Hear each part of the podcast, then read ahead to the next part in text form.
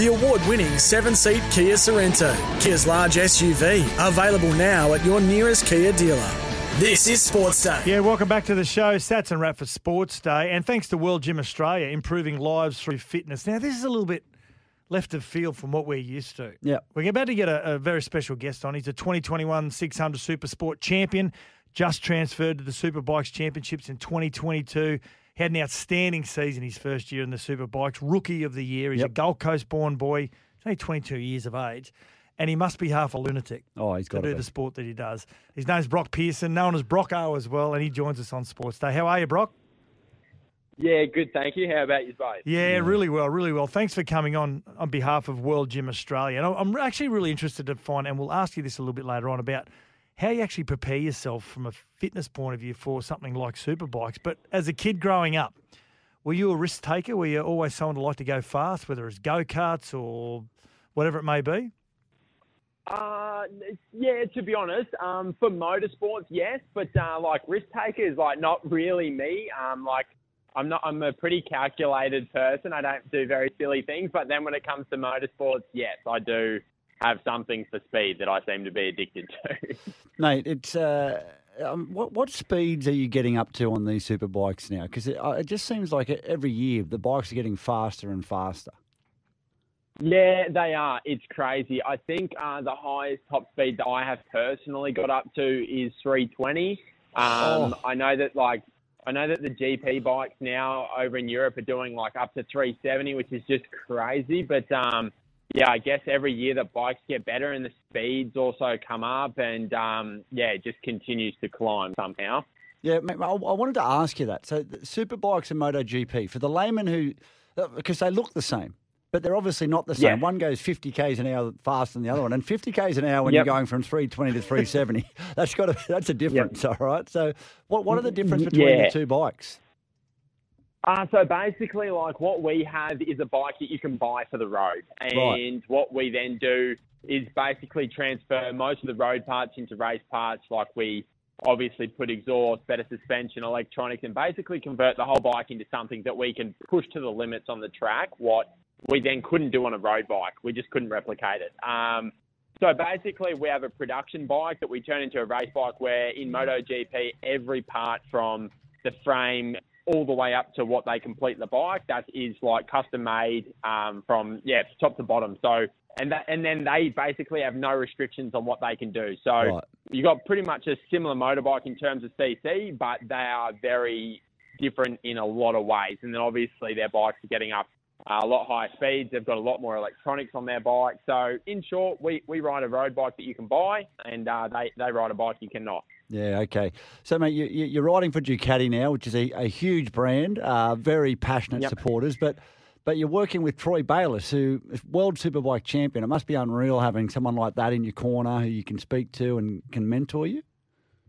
Yep. Yeah, no, it's been really good because his son Ollie is a similar age to me. We've been really good mates um, along, you know, the last few years. And um, to be honest, I never used uh, or never sort of fell back onto Troy for a ride or anything like that at any stage in my career. And um, last year I was riding a superbike, and uh, halfway through the season I come unstuck with the team I was within, and um, I didn't have a ride, and um, I.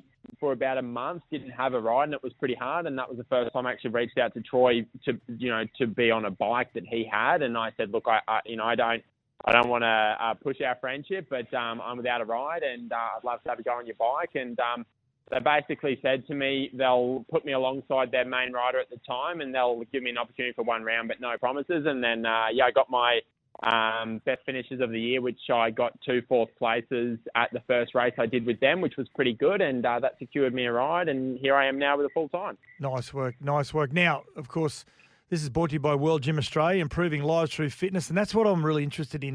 From a rugby league point of view, for us, it was about spending time in the gym, doing a lot of conditioning, a lot of yep. speed work. Uh, yoga has been a yep. big thing over the last fifteen or twenty years. So from a fitness point of view, how do you prepare yourself for the rigours of superbikes? Yeah, well, like, it's actually pretty interesting. Like, most people think that road racing is not that demanding on the body and things like that, but it really can be.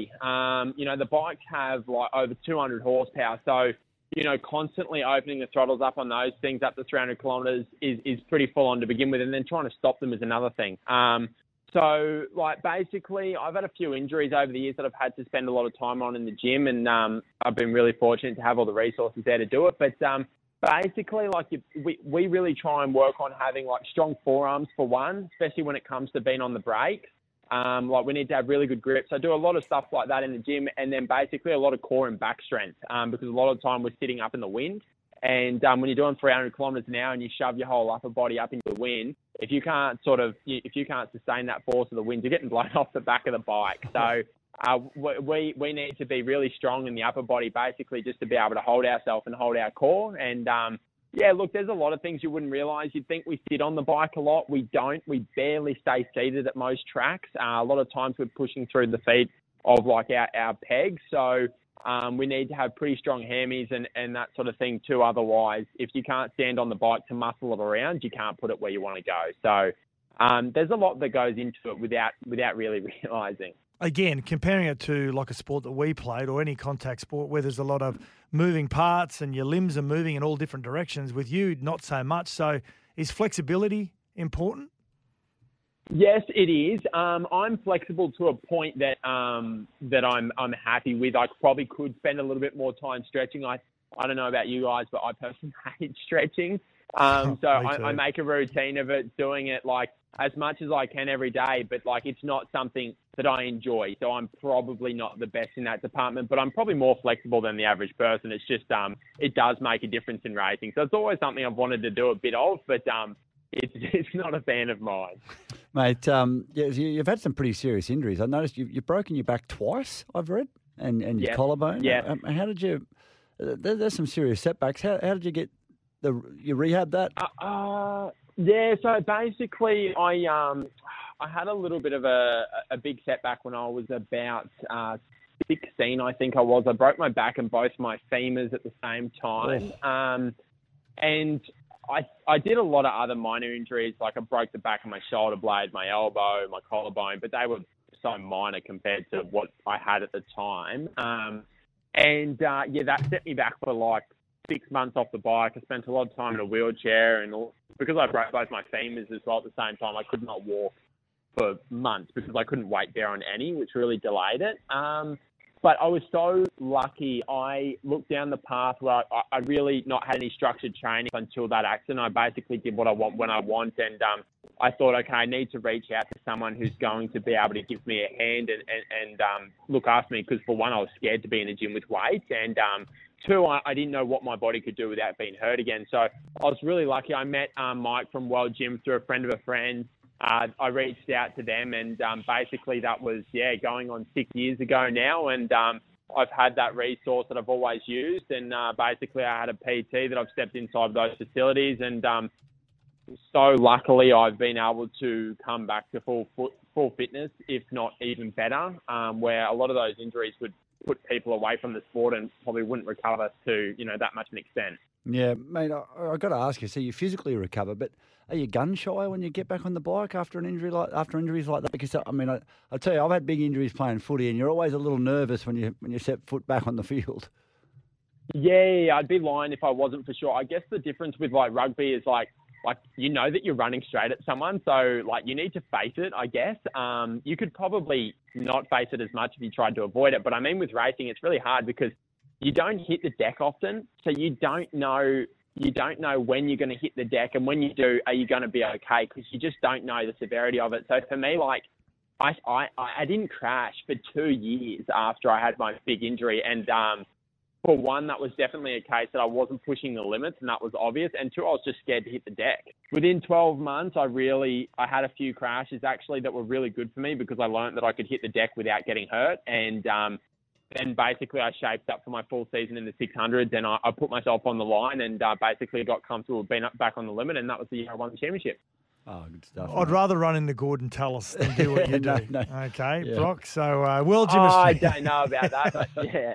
World Gym Australia, train for the sport you play, building the next generation of legends. And this man wow. is definitely next generation. He's a twenty twenty-two Superbikes Championships Rookie of the Year. Make sure you keep an eye on his career. Broc Pearson, thanks for joining us on Sports Day. No worries. Thanks at all. Thanks for having me. the award-winning seven-seat Kia Sorento, Kia's large S U V, available now at your nearest Kia dealer. This is Sports Day. We'll be back soon.